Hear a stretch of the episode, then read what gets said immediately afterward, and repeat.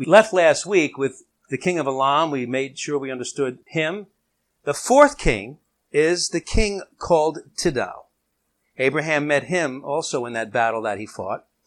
And we want to understand what happened to this king, how he migrated.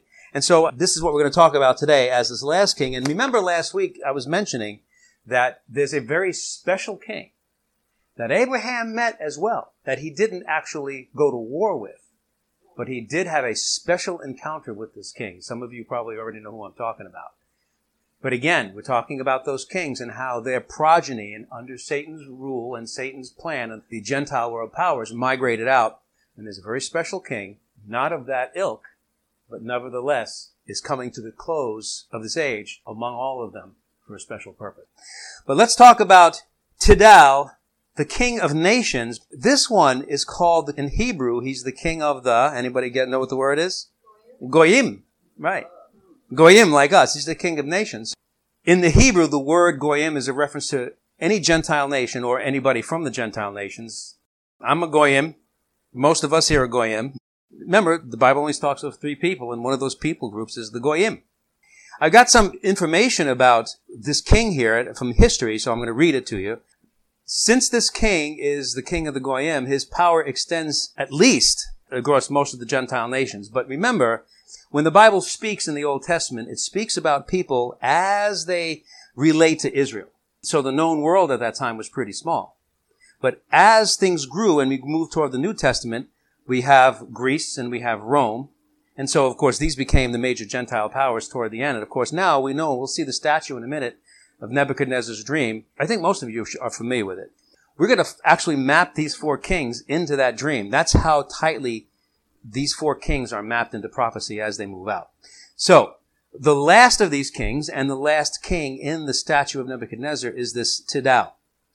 Um, history seems to connect him to Tudhalia the first. Tudhalia the first. T-U-D-H-A-L-I-A the first. And he was the ruler of the Hittite Empire. So that's what history says. And you know, those Hittites were not very nice people. They're one of the ites that was against Israel. So that's the genesis of this. And of course, you know, Israel has a long memory. They may not be saved and they may not know the truth of Christ and their Messiah, but they do have a long history that they're always fighting against because it always keeps on coming back to beat them up, even today. So the Hittites were a people who once lived in what is modern Turkey and northern Syria. So on this map here, here's modern Turkey, which of course abuts Syria. These are where the Hittite people gathered, and of course, there's good old Canaan in that day, the promised land. If the Hittites were there, you know that they're part of Satan's noose that he's always trying to put around poor Israel's neck. Secular history shows that the first indication of their existence occurred about 1900 BC, which was, guess what? The time of Abraham. This Tudhalia 1, who connects to this Tidal, it looks to me anyway like there's a similarity in the name. History calls him Tudhalia, and the scriptures call him Tidal. It sounds like the king of Elas, which the Greeks still call themselves the descendants of Elas. So I think there's something in the name here.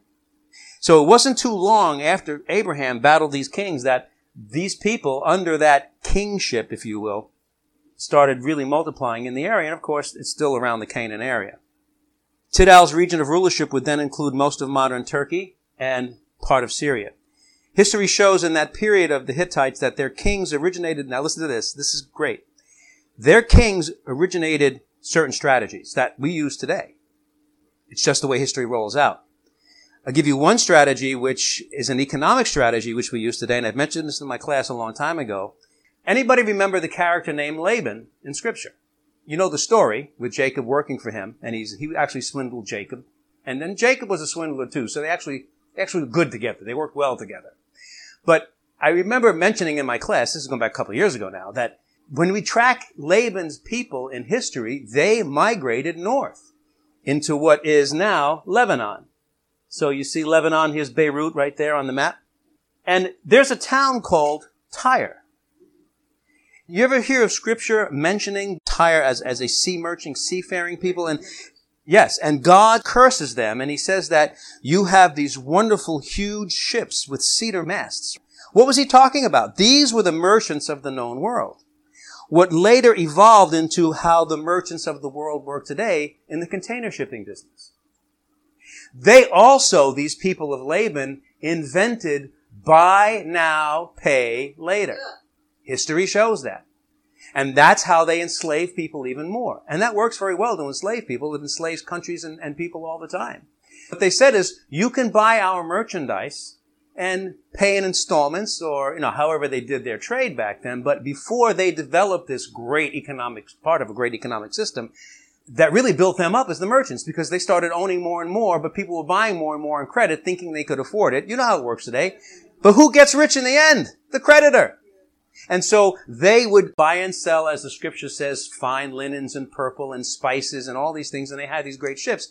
And God said, I will break up your ships. I will curse your ships with these cedar masts. By the way, what does God say that He's going to do to the global economy in the book of Revelation at the end? Right? All the merchants are going to look and mourn afar off as the whore of Babylon, who they, well, they fornicated with, and it means that they they loved her, they got wealthy from her, they were involved with her, and she was the economic engine of the end times world. And she's going to be destroyed very quickly. You see what I'm saying here? So these economic systems are satanic in nature, and, but we still use them. You ever look at our form of government in the United States? We have a Senate. What other form of government had a Senate? The Romans. You look at the architecture, it's Greek revival with Roman overtones, right? History doesn't change, but it all stems from these kings from Nimrod. So now that I've laid that foundation, which is, I hope what I did here, the Hittites had their own practices that they developed, which were not so much for economic gain or, or to run the economic world, but for a military advantage.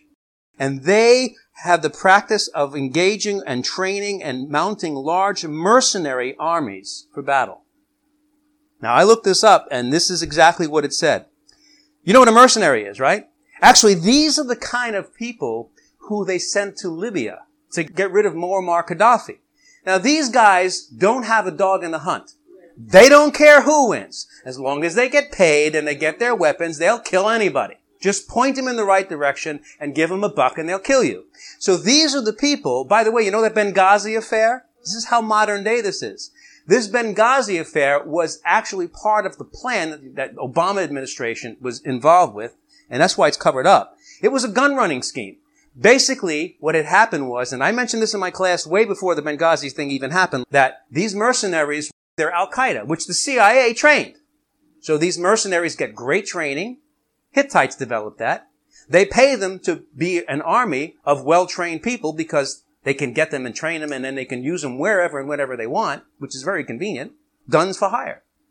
So the ones from Libya are now migrated to Turkey and then into Syria as the rebels, which we are going to arm even more. The quote unquote good guys are not really the good guys, except we're calling them the good guys because we're paying and training these mercenaries and giving them weapons to fight our bad guy, which is not our bad guy. It's really Obama and the world elite's bad guy, which is Bashar Assad. They want him out of there. Which of course Russia doesn't want Assad out of there, so now you see we're butting heads. But it's these mercenary armies. So, oh, by the way, so the Benghazi affair was a scheme to run the weapons needed to follow these men from Libya across. That's why they needed the Muslim Brotherhood in Egypt to help them get across and migrate them up into through Gaza. And I guess they were flying them in too, up to Turkey, into Syria. So they were probably flying them in and however, they got him through Egypt and then up this way and into Turkey and into Syria. This is a mercenary army, and you see how it is effective even today? That's what we're talking about. So the Hittites really developed this type of battle system. They would hire the best warriors of the surrounding tribes. So they didn't even have to have homegrown people become the best warriors. You know, it's like family. Some of your family's great. Most of them probably are not, but they are yours and that's what you got, right? But if you need fighters, don't come to my family. But if the neighbor next door has a bunch of rugged men, if I can pay them, I still can get an army, but I don't have to depend on just myself. This is what they did. Armies for hire. So they would take the best warriors from the surrounding tribes, and then they were all regimented through a systematic training program because the Hittites were excellent fighters. That's what they were. Giving great training and espionage training and fight training to these mercenaries They have no moral dog in this hunt. Now we're talking about Tidal, king of nations, who seems to connect very strongly to these people, the Hittites, through Tudhalia I, ruler of the Hittite Empire. So now they're in the north of Israel. Elam migrated to southwestern Iran. We know Elas was Greece. We know that Arioch was Turkey. But these guys really saturated Turkey and into Syria. So that's where they migrated to. Okay. We know what their specialty is. Finally, Tidal, the king of nations, the title itself suggests a large sphere of influence. Where these other kings pretty much localized into the Iran that's today. We know the enemy and we know where he is. And the Iranians are Iranians. Back in the ancient days, Iran and Iraq were the land of Shinar. It was all the same place, but you see how the migration brought them to one place and they became those people and they pretty much stayed there. Same thing with Greece, right? But this Tidal king of nations actually migrated and because the way they had this military prowess, they started capturing other nations and tribes and expanding. And so, why I'm saying this is that they, he was the king of more than just that area, the king of the nations. As a matter of fact, many Jews still believe that Tidal is the progenitor of the large Western Gentile powers that followed each other in succession in history. And they strongly state, and I looked this up, many Jews, those who are learned about history, they will say that Tidal is Rome. And Rome was the king of nations. They pretty much went and conquered or annexed what they couldn't conquer, but they just went out and conquered. And they were a military machine a la the Hittites. That makes sense? This is the history I'm trying to bring you. An interesting note that I found this in, I don't know if you ever heard of this. I've heard of it and I actually looked it up because I had heard of it. It's called the ArtScroll Commentary on the Book of Genesis by Rabbi Meir Zlotowitz. You pronounce it. Z-L-O-T-O-W-I-T-Z. The ArtScroll Commentary on the Book of Genesis by this rabbi. Now, of course, he's a rabbi. So would I trust him for the absolute truth? No. But what I can trust him for is the Hebrew, what they believe or what they think. So here's what it says. Quote, According to the Midrash, which is a paraphrase about how history rolls out scripture-wise for the Jew, it's really more rabbinical. That's the best I can do with it, but that's what the Midrash is. The Goyim that's referenced in the Midrash refers to Rome all the nations. Tidal, king of nations, Tidal is Rome. Rome conquers everything. Rome, by nature, has been the king of nations. And we also know that it is sort of the resurrected Roman Empire that's coming back in the European Union to finalize the corralling of all nations into one world system. That make sense? Okay. The legs of prophecy are very long, aren't they? And this is what I'm trying to bring here. So he says, according to the Midrash, the Goyim refers to Rome, which levies troops from all nations. Oh, sounds familiar, doesn't it? Rabbi Eliezer bar Abinah said, when you see the powers fighting each other, look for the advent or the feet of the King Messiah when you see the powers fighting each other in the context of Tidal, Rome, taking all the nations, this is his quote. This rabbi who wrote that book is quoting this other rabbi. See, they love each other, but you see where the mindset is, right? Rabbi, uh, I'm not going to say his name again. You can figure that out. But when you see the powers fighting each other, look for the advent of the king, not Jesus Christ for them, but Messiah. Isn't that interesting? Also, if you look at the Muslim eschatology, who's their Messiah? The 12th Imam, the Mahdi. Exactly. And what do they say has to be the condition of the world before the Mahdi comes? It must be in a state of chaos. And Ahmadinejad, by the way, I gotta tell you something about Ahmadinejad. Yeah, yeah, yeah, yeah. You heard that? That's what I was gonna tell you, right? He's not even gonna be president anymore in, as of August of Iran, but he's going to visit Moscow. He's going to, he's going to see uh, Putin. So also, did you know Ahmadinejad said that uh, Chavez was going to come back with the Mahdi too? Did you remember hearing about that one? When Chavez died? Ahmadinejad said he was such a good man that Mahdi's going to bring him back with him. So now Ahmadinejad and Chavez, and of course Jesus Christ behind them all is going to come back with the Mahdi. Isn't that great? oh, but they're kooks who believe all sorts of things, right? Okay including you. that's right. The biggest kook of them all. so if you have your Bibles, turn to Daniel chapter 2. and verse 40. Daniel chapter 2 and verse 40.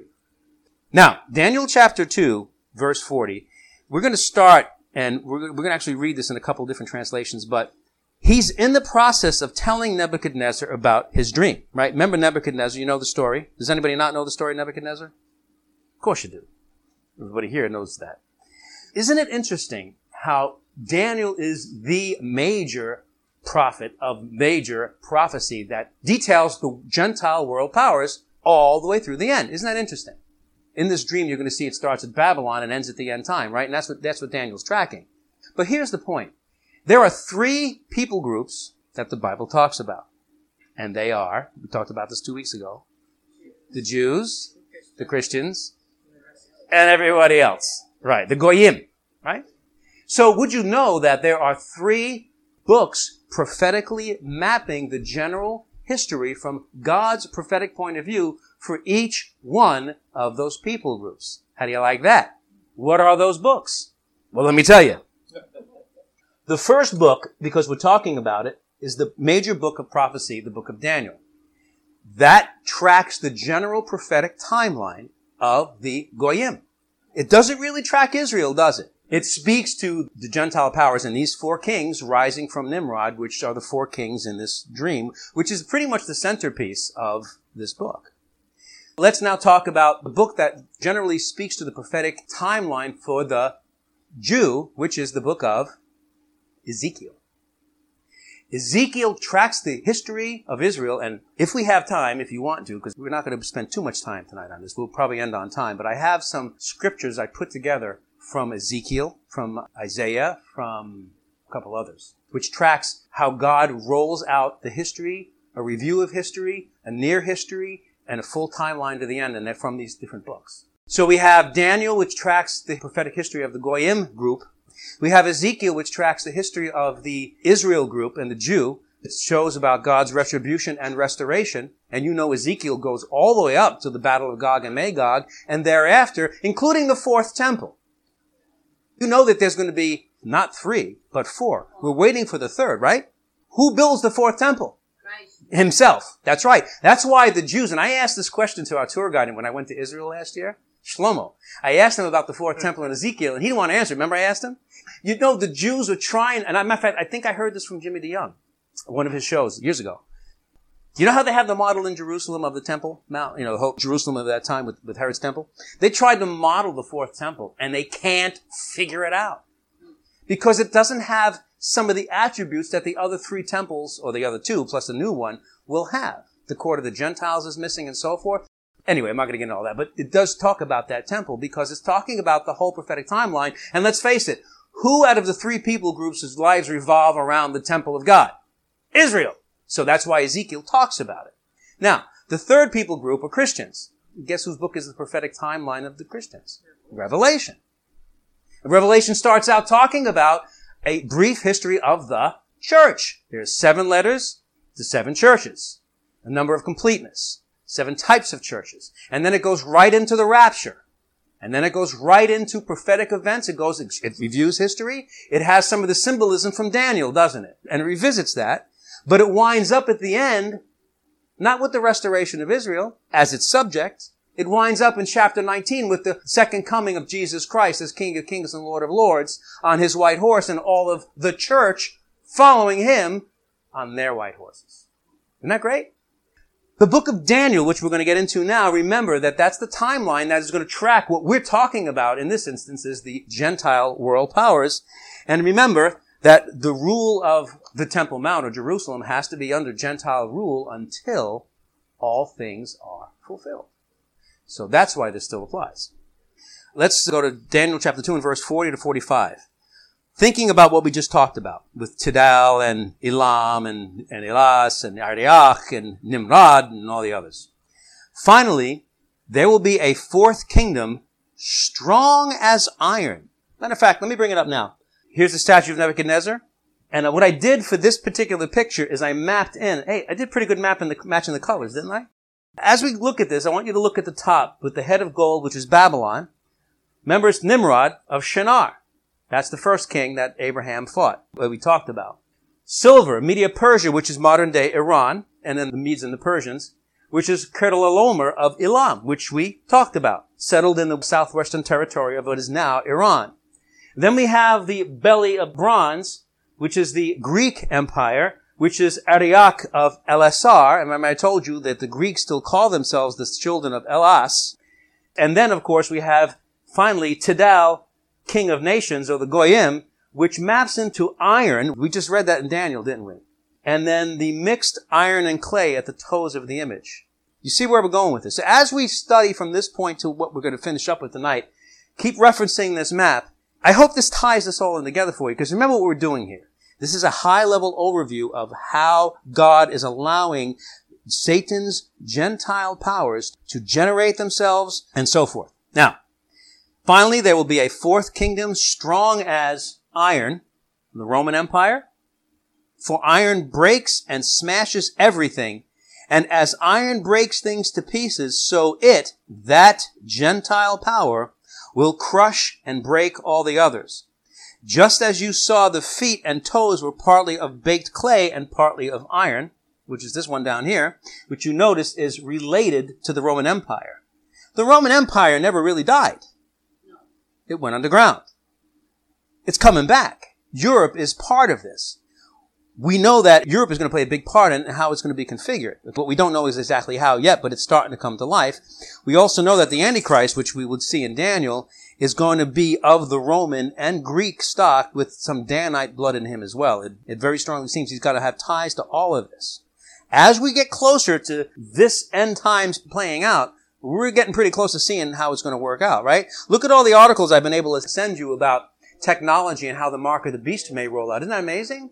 And I remember back in like 2000, when I first started wondering about prophecy, wow, this is amazing. There's a future and God's got it all wrapped up. I knew that, but when I started learning about these more esoteric things, I said, people are going to think I'm crazy if I start telling them what I'm learning. Well, that turned out to be true, but it's all payback now because it's all starting to come to pass, right? So in the year 2000, there was a company called Digital Angel. Anybody ever hear of Digital Angel? And I don't know, are they still around now? Or they mutate to something else?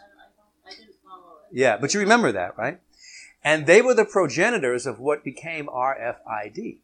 That's what they were doing. Of course, the technology now is moving into the DNA realm. Oh, it's already there. Yes, exactly. But I remember also a big thing that happened in the year 2000 was the entire human genome had been mapped. Yeah. That was huge. That was huge. And I wondered, who cares to do all that?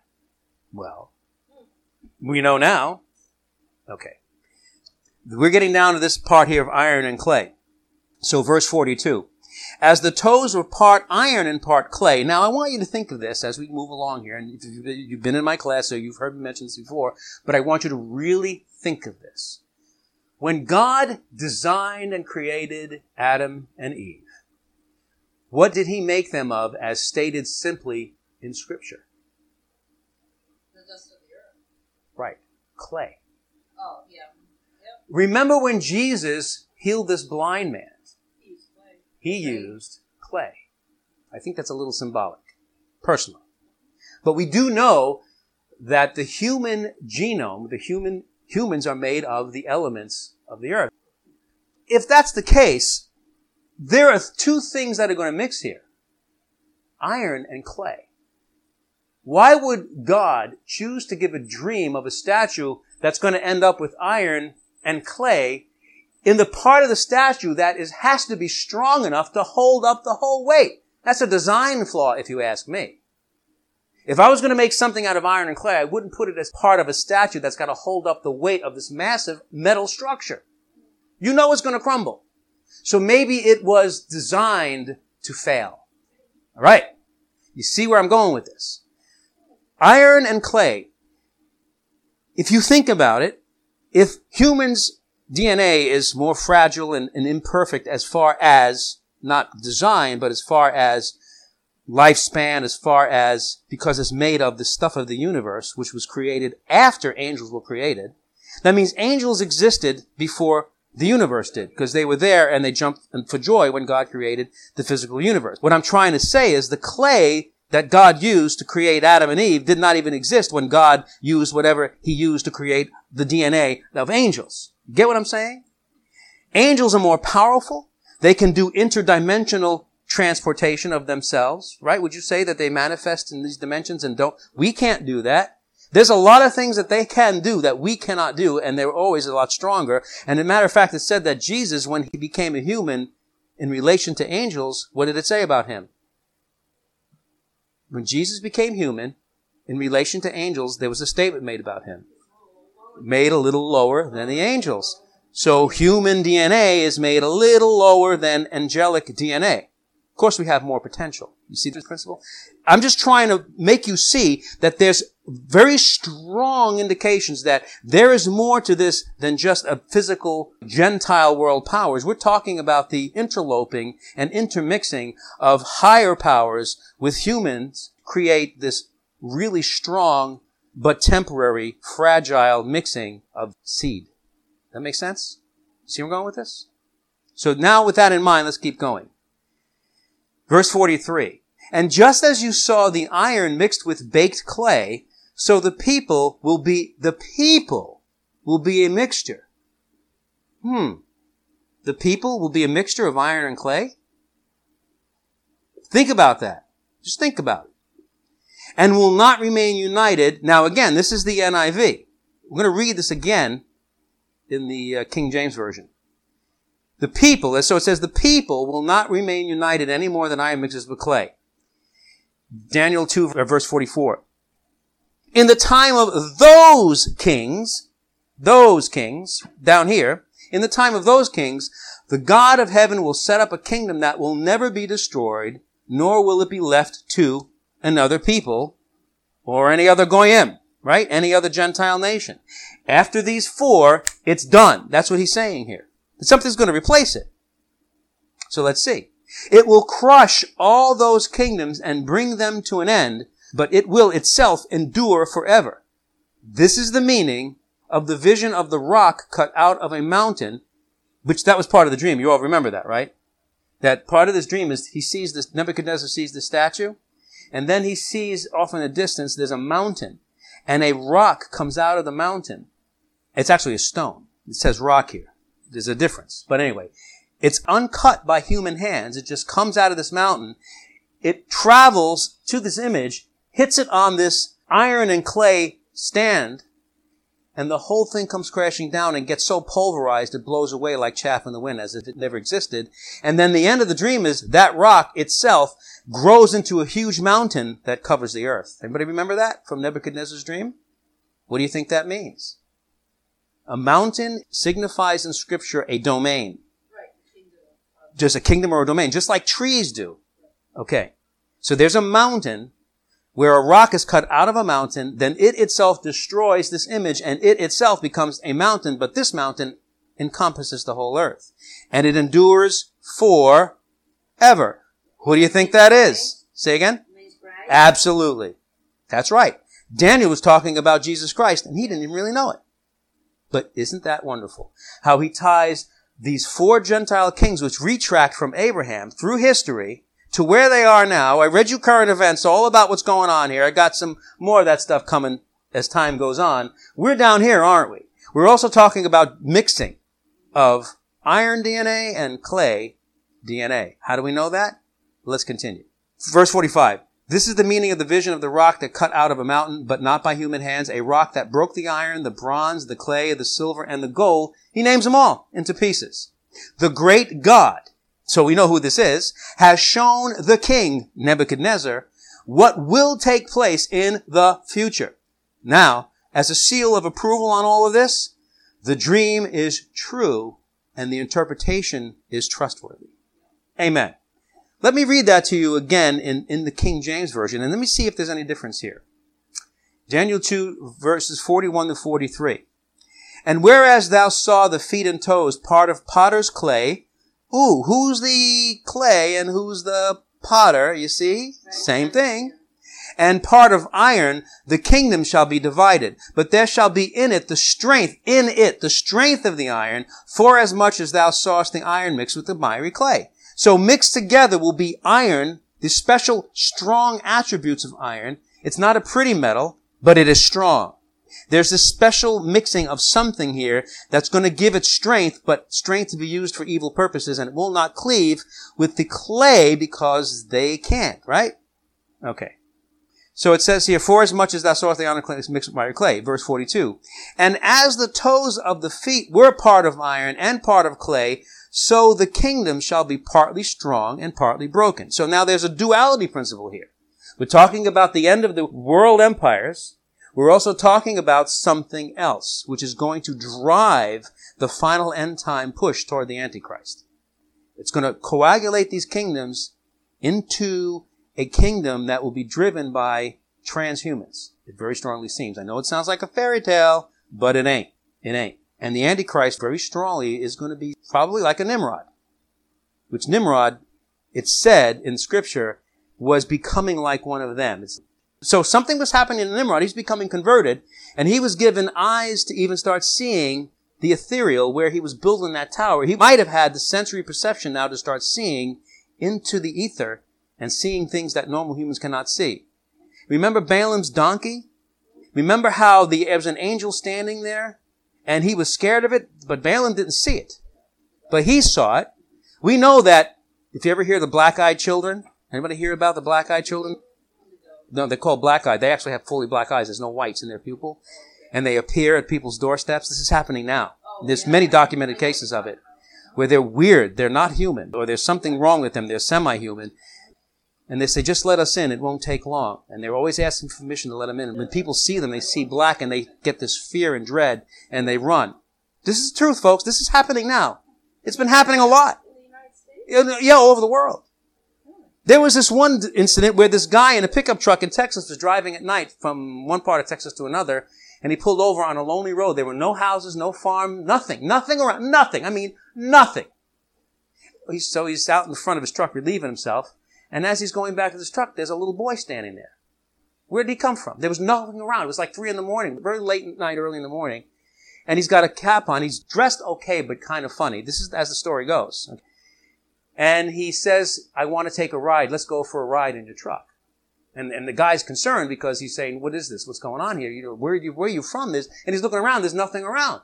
He said, what are you doing out in the middle of nowhere? How did you even get here? The kid just insisted on getting into his truck, but he had to ask permission. And the guy was so frightened, he just ran into his truck and took off. A few miles down the road, he started thinking, what have I done? If this kid needed help, I gotta go back and, and find him. But he was still petrified. So he went back, no trace of the kid. And I know more stories. And these are documented stories. This is not a fairy tale. This stuff is happening. This is happening. So what's mixing with the iron and the clay? There's something going on here. Something going on here. But I digress. Verse 43 in Daniel chapter 2 in the King James Version. And whereas thou sawest iron mixed with miry clay, they, they shall mingle themselves with the seed of men. But think of that. If you're saying they're going to mingle themselves with the seed of human beings, and if the they are human beings, why would they say they are going to mix themselves with themselves? So the they must be something not human. Do you see what I'm saying here? It's these, it's, it's the DNA, it's the engineered DNA from, that's, see, Satan has a breeding program. There, these cattle mutilations, these abductions, this is all really happening.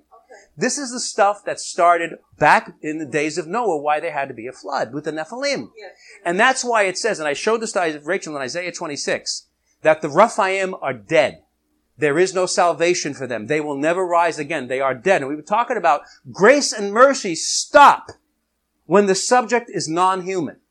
There is no salvation for non-humans. That's why God said in Genesis, that he created everything to procreate after its own kind. But of course, you can engineer DNA if you have the technology to make what are called chimera. Anybody hear of chimera? Yes.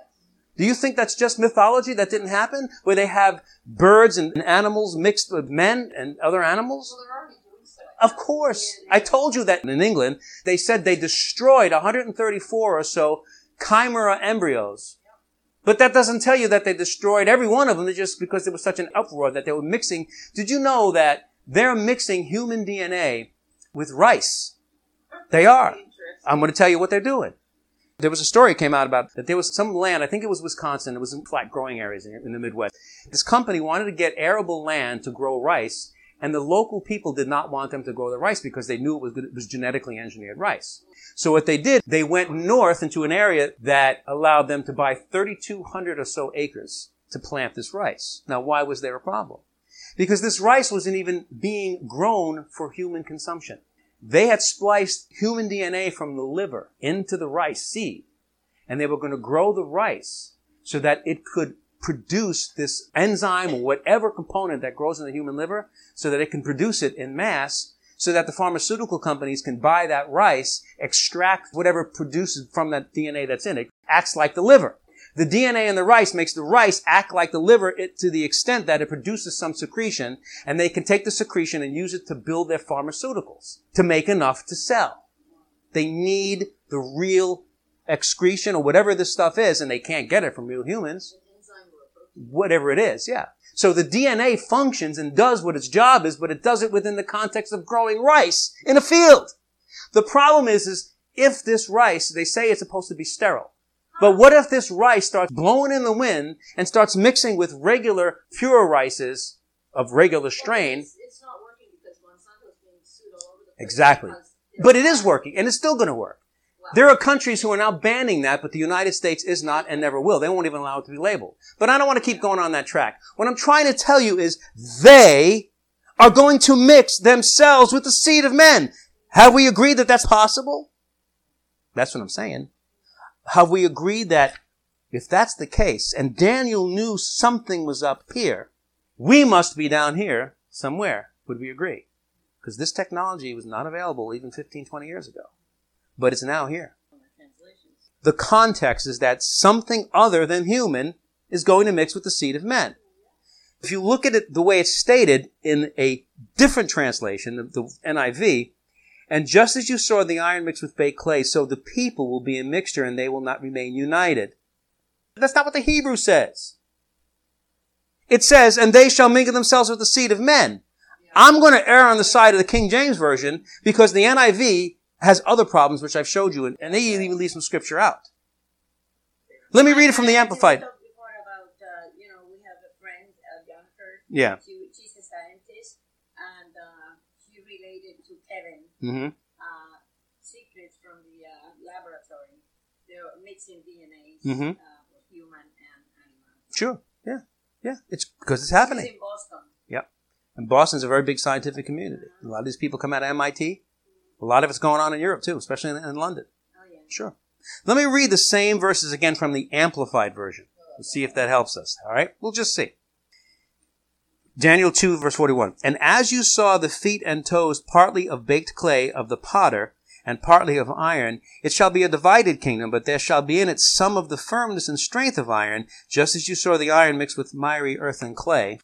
And as the toes of the feet were partly of iron and partly of baked clay of the potter, it's like there's a creator being talked about here.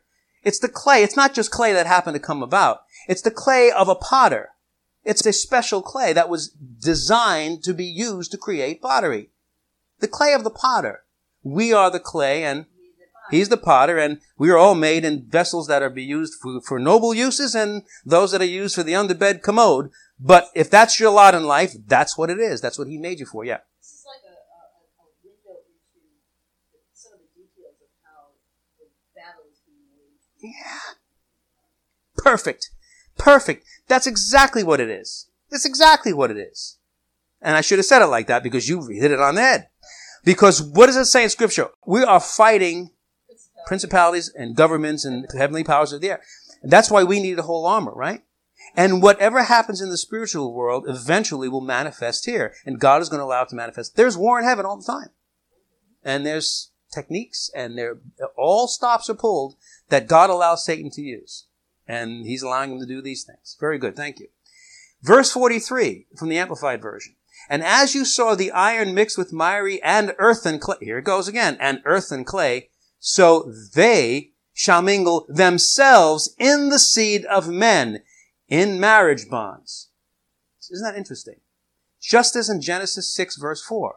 And the sons of God so that the daughters of men were fair, and they chose all whom they wanted to and made wives of them and had children. And those were the giants, the men of renown, which the flood eliminated.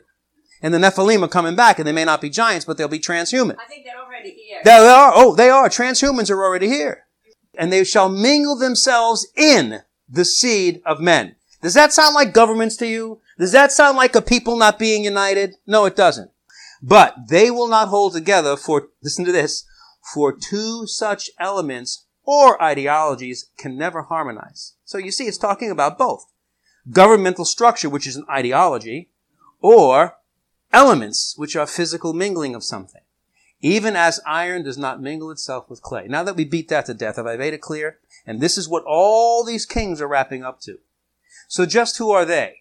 Well, I leave that up to you, but we know that it's two things here. Even though Tidal's empire precedes Imperial Rome by 2,000 years, we're talking, remember, it's at the Hittite time, which is the Abrahamic time, it is the metaphoric progenitor of the final empire of the biblical prophecy, which one day will encompass the entire earth, which is this dream. So again, these kings permeate through the stack over time. And that's what he's saying though. But the most prominent one is Tidal because he is the king of the whole world. And out of him will come the king of the world for Satan, the Antichrist. None of these other kings are going to do that, but they are kings that are going to also help to try to bring this one world system to power, mingle the seed of them with men through science and technology and so forth, through rule and law and, and medical edicts and so forth. You see how he's got it all wrapped up. But all of the other kings are going to help get to the point of getting the world ready for war. All these other kings are warlike or faction-like, and they're all against Israel and Tidal is the leader of them all, wrapping them all up.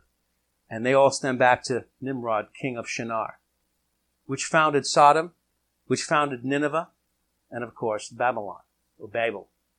We've had a good conversation before, and I just want you to just think of this real quick. You remember the stories of Sodom and of also Nineveh? Well, Nimrod was the progenitor of both those cities. He made those cities. They're both pretty evil, and they both have his stamp of approval, if you will. His paradigm. Wasn't that one from the line of Cain? No, absolutely not. It was Nimrod who started these things. No, there were people from the line of Cain. I guess what I'm saying is the people from the line of Cain and the line of Seth, they're all people, right, from Adam. But the point is, is that that's not the point of how the governments ran. It was from Nimrod, who's echoing today through all the world's religions and everything. So here's my point. The story of Sodom, Abraham had his nephew Lot in that city and his family. And he was going to destroy the city, remember? And Abraham was pleading with God and sort of thinking he was bargaining with God, and God is entertaining him. And says to God, if there were 100 righteous people, would you destroy it? No. If there were 50, no. God, I really don't want to annoy you, but I got to keep asking you. God said even if there was one righteous person there, he would not destroy it. Who did he bring out of the city before he destroyed the city? No, Lot. The angels of the, okay. But Sodom, everybody else in that city were destroyed. Right? Right. Let's move forward to Nineveh. Remember with Nineveh, it's the same type of wicked city. It was. There was really no difference. It had the same government structure because it was all from Nimrod. It had the same MO. It operated the same way. It was a very wicked city. But God dealt with them differently. Listen. When time came for God to judge Nineveh, what did he first do? He called Jonah. And he told Jonah, go warn these people. Well, yeah, he didn't want to go, but but the point, yeah, and he got spanked until he went. So that tells us something as Christians. If we're sent somewhere, you better go before you get spanked. Noah was so happy to go after he got spit out because he was brought down to the netherworld. That's where he was brought. I'm sorry, Jonah. Noah, Jonah. Thank you. Thank you very much. Yes, Jonah. So Jonah was brought down to Hades, it seems very strongly, and brought back up and coughed up. And he said, oh, okay, I, I can see what's going to happen if, if, know, what judgment's like, and, and uh, I want to now prevent Nineveh from, and myself from being judged. I think that's what happened. God showed Jonah, I was going to say Noah again. By the way, church, this is what's going to happen to these people if you don't go warn them. But here's my point. Who did he send to Sodom before he destroyed Sodom? The angels came to get Lot. The answer is no one. No, you're right. You see, this moral equivalency we always look for. And that's the problem. Because God is not beholden to our morality. His is perfect. He sent no warning to Sodom. All he did was send warning to Lot. And then he had to drag them out. If you're asking me, you don't want to leave, stay there. Go ahead, get burned. Right? Learn a lesson. But Nineveh, he not only sent warning, but he had to spank Jonah around enough times to make him go and do it. That's how much he loved these people and wanted to save them and give them a chance in Nineveh. You See the dichotomy here? And then what happened when Jonah finally went to Nineveh? From the king, who was a pagan, on down. Even the animals, they said, make him dress him in sackcloth and ashes. They repented. Everything was heartfelt. They were not destroyed, but like everything else, Yep. So they started again, and a hundred years later, God didn't warn them again. He just destroyed the city, and the city has never been heard them again. And how many times does it say in Scripture? And we're, we're going to see it, maybe not here, but we read those other passages that I'm talking about, maybe next week. Does he say, and in those days it shall be for this nation as it was for Sodom, as it was for Gomorrah? I'm just telling you. So we see how God operates. There is a point at which salvation and grace are not available. Another point of that is when God sends Israel and says, kill all the women, kill all the children, kill all the animals. Animals? God is a merciless God. No. There's a reason why these children, these women, these animals had to be killed. Because there was something wrong with their physiology. There was a pollution. There was something wrong. When the spies went into Canaan, and I've used this example many times, they come back with a single cluster of grapes that is so large and heavy it took two men to carry it on a pole. How do you feed giants that are like 20 feet tall in the land of Canaan? With big food, genetically modified to feed them. Do you see where Monsanto's heading us? Did you know that they're creating seed now that can grow in highly aluminized soil? Did you know one of the reasons why they're doing that? Is because all of these chemtrails, they're dumping aluminum and heavy metals into the air to do something weather control, but now they're starting to rain on the earth and they're starting to pollute the soils. So now they're creating genetic stock to put up with the different soil pHs and the different metals in the soils and stuff. This is truth. I'm telling you what you can find in the news. We don't have much time. Yeah, yeah. See, they think they're playing God. Anyway, let's move on. Tidal's empire precedes Rome by 2,000 years, yet it worms its way all the way down it is truly remarkable that these four kings give us an advanced view of Babylon, Greece, Medo-Persia, and Rome. Their historical order is only slightly altered when we see them in the rulership positions that Daniel later reveals as representative of the future Gentile world ruler. Now, we see then that when Abraham engages these four kings, he really acts out a theme which will later be expanded into these four Gentile world ruling powers, which we've talked ad nauseum about now. We've talked enough about them, but you see how they go. And Daniel wraps up with uh, Daniel 31. He says, I'm not going to read it because we already went through it. I want to cut this short a little bit here. Here's some interesting points, and we'll wrap up. Daniel's prophecy was given at the end of the 7th century BC. That's about 1300 years after Abraham battled with those kings. Okay, so it's not that long a time, but it's long enough. Yet God had given him to document the unbroken thread of progression of what had already decreed would roll out from Abraham. This all started at Abraham with the four kings. And God gave it to Daniel 1300 years later to lay out for us a couple thousand years later. See how this rolls out?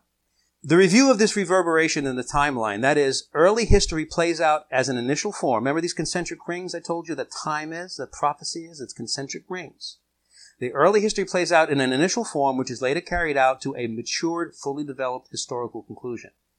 History keeps repeating itself, but it gets bigger and more pronounced and more sure as it approaches its final iteration, which is coming. Listen to this. One final note about planned and purposeful reverberations in the timeline. Listen to this. Classical Jewish teaching. I like finding this stuff because you can look at how Jewish the scriptures are and how the Jewish thought reveals so much about it. Not that it's true, but you can see how they're thought. Right, exactly.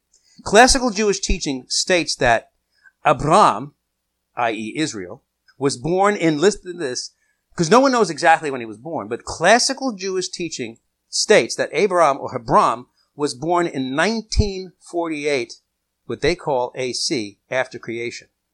Now they believe that Adam was created in 4004 BC, which I personally believe is true because if you were in my class, which you guys, some of you were, when I started this and I gave the software that can show you a timeline of how the stars and the planets move, Rosh Hashanah of 4004 BC seems very strongly when Adam was created. What would have been Rosh Hashanah, the Jewish New Year. Because God taught them the stars and the planets and how they move because that marks the times and seasons which God created them for.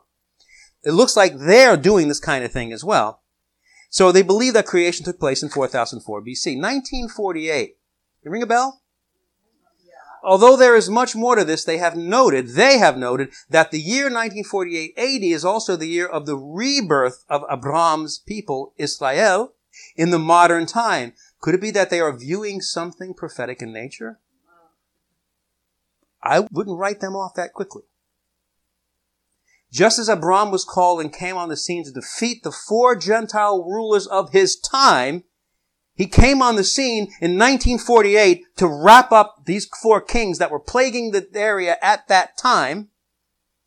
Could it be that Israel or Abram was reborn as the modern nation of Israel in 1948 because we know that Israel is a time marker for the end time and the generation that sees that will also be there to see this Gentile rule brought to an end. Sounds kind of prophetic to me, doesn't it? Abraham, born in 1948 AD, as Israel, has the same destiny to defeat the final Gentile empires under God's sword. Well, if you look at Ezekiel, you look at Isaiah, you look at Psalm 83, Israel's going to fight the same kings that Abram fought before he generated Jacob and Israel and the whole thing.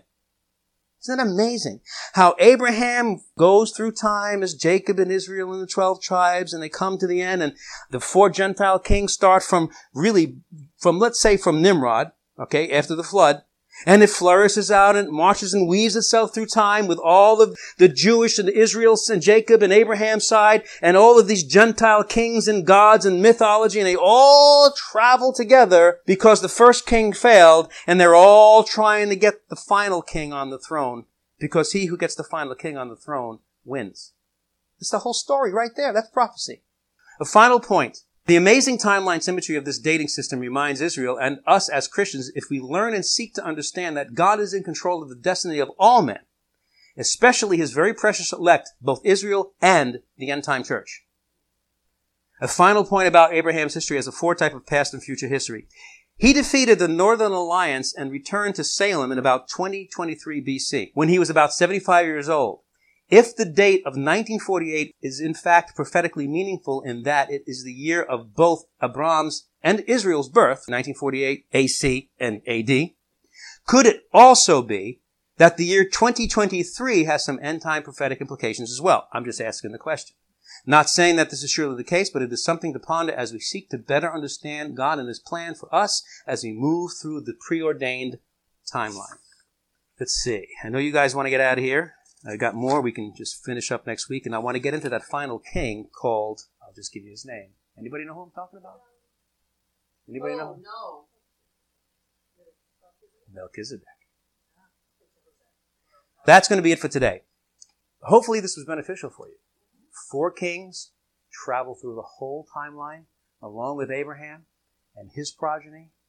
We see how they've manifested to this modern day how they've used their economic systems and their military systems.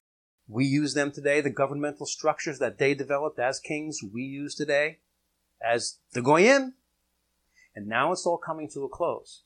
And something's going to happen with the seed of men, but also all of these are going to wind up crashing down when they try to bring something else in to mix with the modern day government. And one of those things is they're looking at laws right now. They've been doing this for a while now because when you have transhumans with extrasensory perceptions, sensory modalities that are not human, you have to start looking at the Constitution. Where do human rights stop and where do transhuman rights start? Or if you're investigating a crime scene, and I've used this example before, some superhuman with super strength or very good night vision, or that doesn't need sleep, can cause crimes and affect them in such ways that when you come as a police officer or an agent on a crime scene, you have to now investigate it from the standpoint that this crime may have not been committed by a normal human with limited capability. Like if you come upon somebody with a dog bite, you can tell by the teeth, by the size of the bite, and how the flesh is torn, probably what kind of animal it was. If it's a huge chunk, it's probably not a human being that bit that person. But that's part of crime scene investigation. You see what I'm saying? Laws governmental structure, how you care and feed and clothe and house and give rights and bring to justice superhumans or transhumans versus normal humans? How do you do that? What if they have higher mental capability and how do you bring them through school? One day it may be that you as a human being, as a human parent, may be put in jail or fined if you don't allow your kid to get a vaccination that gives them the ability to have enhanced brain capability because you're keeping them at a disadvantage because now they have to compete in school with other parents who've allowed their children to be modified so that their brains function or they don't need as much sleep and they can study for a test without the hardships that normal human beings do. So then you'd be the bad parent and you would be liable to fines and or imprisonment or something else. You see where this is going, folks? This is not a joke. Say again, Mike. And then they'll come take your kid away from you, like they did in California. What? Tell me about the California story. Um, these parents had their newly born infants in the hospital, and um, the doctor was telling them that they needed immediate surgery, and they wanted a second opinion, so they took their kid to another doctor who said the kid was fine to go home. And all, the next day, police showed up at their house and took the kid away from them. And they've been fighting to get the kid back ever since because they were deemed uh, not fit parents for not having the surgery. Oh, yeah, I remember that now. That's right. Nice. Yeah. But you see, so this is where the mingling of governmental systems and the laws, and let's face it, the government is made of laws and the economic system and so forth, is going to have to change to accommodate this iron and clay mix in both the government, the secular, to accommodate everybody, human or not. And that's my point.